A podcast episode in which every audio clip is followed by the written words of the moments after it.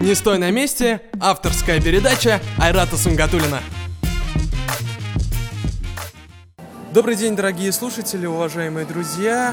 Очередной выпуск, эксклюзивный выпуск подкаста «Не стой на месте» для портала Казан24 и для iTunes. Сегодня у нас в гостях Леонид Барышев. Не побоюсь этого слова, майонезный король, основатель гипермаркетов «Эссен». Добрый вечер. Добрый вечер. Вообще, майонезный король такая вот кликуха, которую дали мне враги. Ну, раз прижилась, я как бы согласен с этим. Пусть так называют. Леонид Анатольевич, расскажите, пожалуйста, нас слушают молодые ребята, которые заканчивают институт, которые начинают первые шаги. Что нужно молодому предпринимателю, человеку, который закончил институт, что ему нужно сделать? Возможно, вообще нужно ли учиться? Сам по себе факт, что человек учится, говорит о том, что он способен обучаться. Не факт, что он научится именно тому, что пригодится, но чем больше ты держишь в тонусе свои мозги, тем дольше как бы ты находишься в тонусе. И, соответственно, для меня показателем является не то, чему он научился, а тому, что он вообще учился. Человек, который только что с учебы, у него свежая голова, незамыленный взгляд, и иногда дает очень интересные вещи. Но, к сожалению, молодые люди такие, каким был я тогда, они слишком самоуверенные и немножко летящие, что так называют.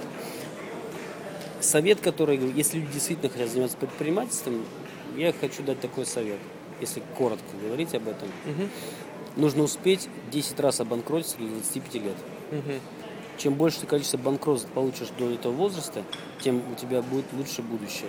Потому что после 25 лет или, скажем, после 30 банкротство – это очень тяжелое испытание, как психологически, люди ломаются и потом не занимаются.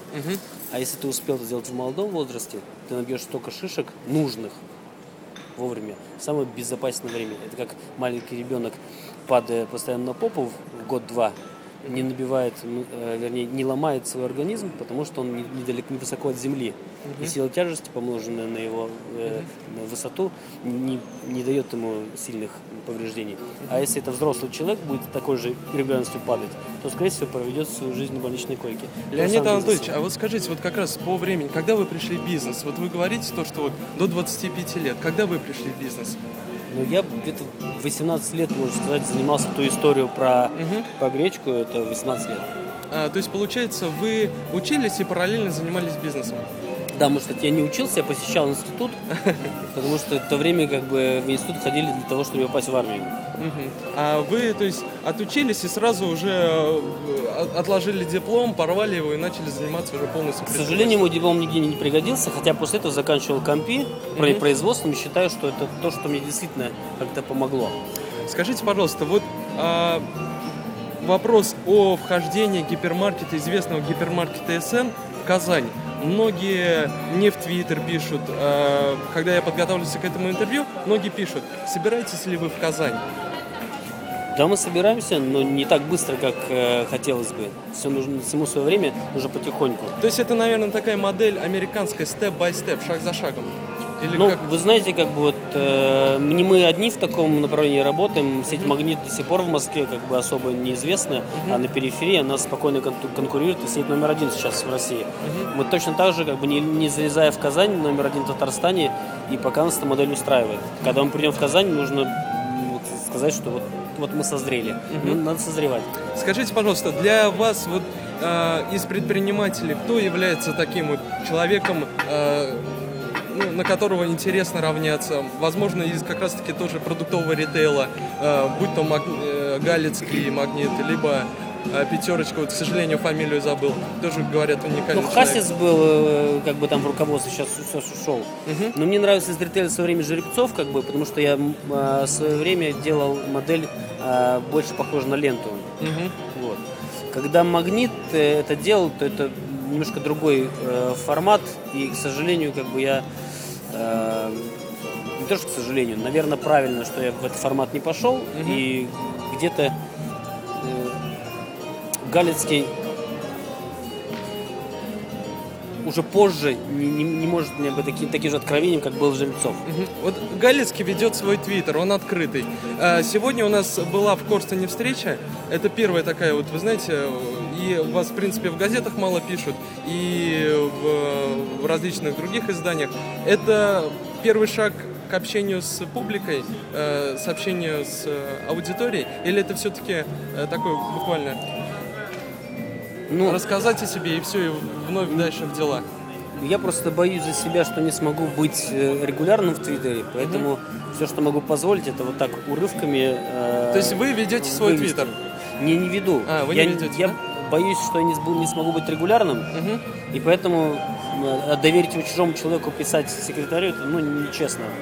Я подозреваю, что многие знаменитые люди как бы иногда не сами это делают. А вот такая живая встреча, это как-то немножко по старинке и чуть-чуть честнее. Мне нравится общаться с людьми, когда смотришь в глаза, чем по средствам электронной информации. То есть вы отрицаете Твиттер? Я не отрицаю, я просто не пользуюсь. Все понятно. Скажите, пожалуйста, вот если говорить о бизнесе в Татарстане, вот бюрократия, как вы боретесь с этим? Что нужно сделать? Потому что вот представьте, молодой человек, ему даже 23 года. Есть небольшой капитал, есть деньги, но мы знаем то, что пройдя там несколько инстанций, все время нужно, во-первых, нужно лишить себя иллюзии, что мы поборем бюрократию, мы ее не поборем, мы просто должны к этому приспособиться.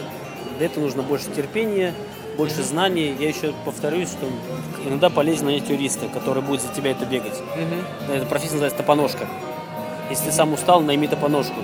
Но ты не поборешь бюрократию, потому что эти законы не ты же придумал, и ты не тебе это изменить. Но надо заполнять. А если говорить по Татарстану, начать бизнес с 500 тысяч реально или нет? Как вы думаете? 500 тысяч достаточный капитал, чтобы его просрать. Расскажите еще, пожалуйста, вот сколько было у вас денег в начале реализации ваших проектов? Вот вы говорили, но сейчас, как чтобы раз наши слушатели услышали. Вот эти 220 тысяч рублей, которые мы потратили на первоначальный бизнес, это все, что осталось после банкротства, которое было до этого. Я до этого, может, раз 5-6 банкротился, поэтому никто не хотел вкладывать в мой следующий проект под названием «Майонез». То есть люди как бы опасались. Но я как бы уговорил родителей немножко. Вадим, партнер, продал машину тогда. То есть, поэтому, скажем, тяжело, но не взяли. Хотя уже должен был к тому времени.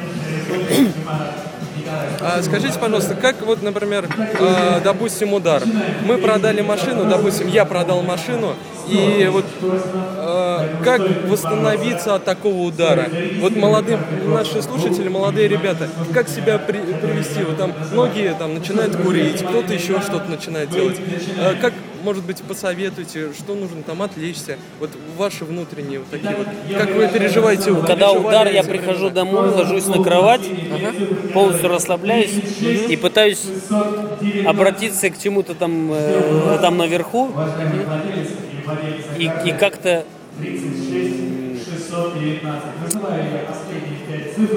поймать, что вы спокойствие. Вот. А потом я засыпаю. То есть в этот момент просто надо, самое главное, ничего не делать. Найти место, где просто сам с собой расслабиться полностью, не при помощи там выкурить или выпить. Выпить самое худшее. Потому что когда ты выпьешь, тебя повезет на подвиги, ты наделаешь дров, наломаешь. И второе, нужно дать времени для того, чтобы все перекипело. До 10 дней, до 15 дней. То есть, возможно, просто покинуть город? Да, то есть нужно покинуть ту среду, где ты потерпел неудачу, для того, чтобы чуть-чуть мозги перестали работать в режиме неадекватно. Потому что когда ты получил удар, ты неадекватен. Все, что думаешь, неправда, все, что делаешь, нехорошо.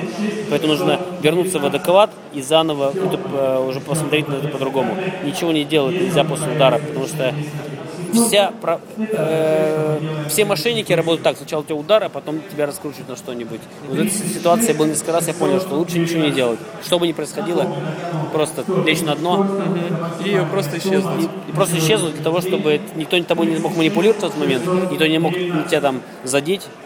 И потом вернуться в адекват. Только после этого уже думать, что делать. Вот у вас сейчас интересные бизнесы, майонезный бизнес, магазины Эссен. Планируете ли вы новые виды деятельности, и будет ли это в преддверии универсиады какая-то туристическая тема? Возможно, туристический проект, возможно, может быть, отель. Нет, у нас есть база отдыха, которая там похожа на гостиницу, но это не бизнес, это, скажем, больше хобби. А то, что мы сейчас начинаем, новый кондитерский проект, Я думаю, к универсиаде успеем показать что-нибудь даже на полках. Обороты компании будут выше, чем обороты Красного Востока или нет? А не знаю, сколько Красного Востока. К сожалению, сложно сказать. Я знаю то, что Красный Восток такой флагман российской кондитерской продукции. А Красный Октябрь? Красный Октябрь, да.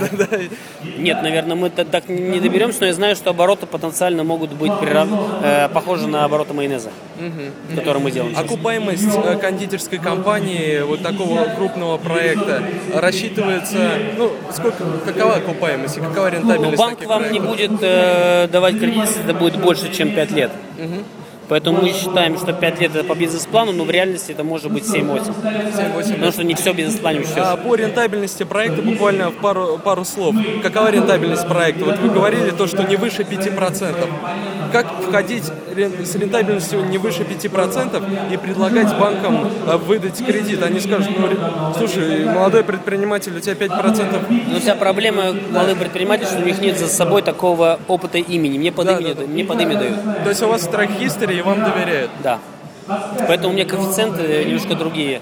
Они понимают, что если молодой предприниматель посчитал 50% рентабельности, значит в реальности будет 10%. Если Барышев посчитал 10%, то у него будет 5%, и это хорошо. То есть я сразу предупреждаю, что бизнес-план нереальный. То есть все-таки имя влияет в вашей деятельности, в банках, да.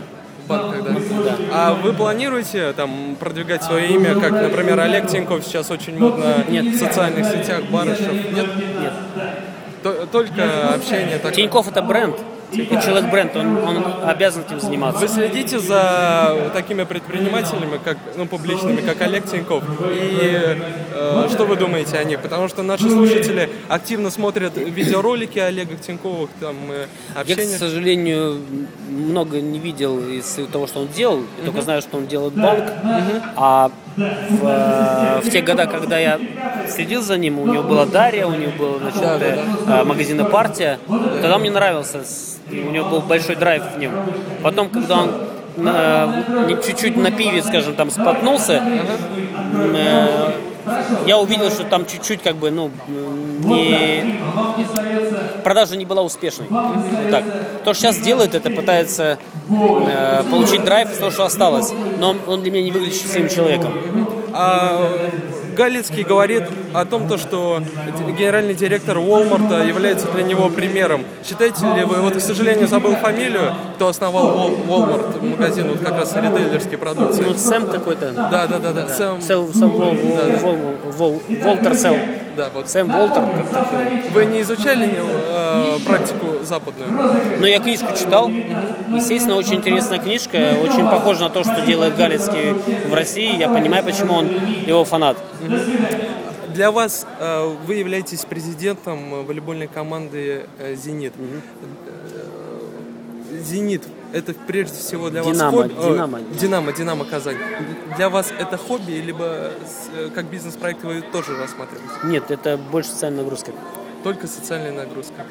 В принципе, я думаю, не хочу вас задерживать. Очень интересное интервью. Я думаю, что очень интересно будет послушать молодым ребятам, которые услышат нас. И буквально, Леонид Анатольевич, в одном предложении такое напутственное слово для тех молодых ребят, парней и девушек, которые закончили институт и хотят начать свой предпринимательский путь. Не бояться неудачи. Неудача – это лучшее, что может вас научить. Дорогие друзья, сегодня у нас в гостях был Леонид Анатольевич Барышев, основатель магазинов «Эссен» и, не побоюсь этого слова, майонезный король. Леонид Анатольевич, спасибо вам большое. Спасибо вам. Всего доброго. До новых встреч. Скачать наш подкаст можно на Казан24.ру. Отдельное спасибо студии звукозаписи «Регион 16» и компании Allen Group.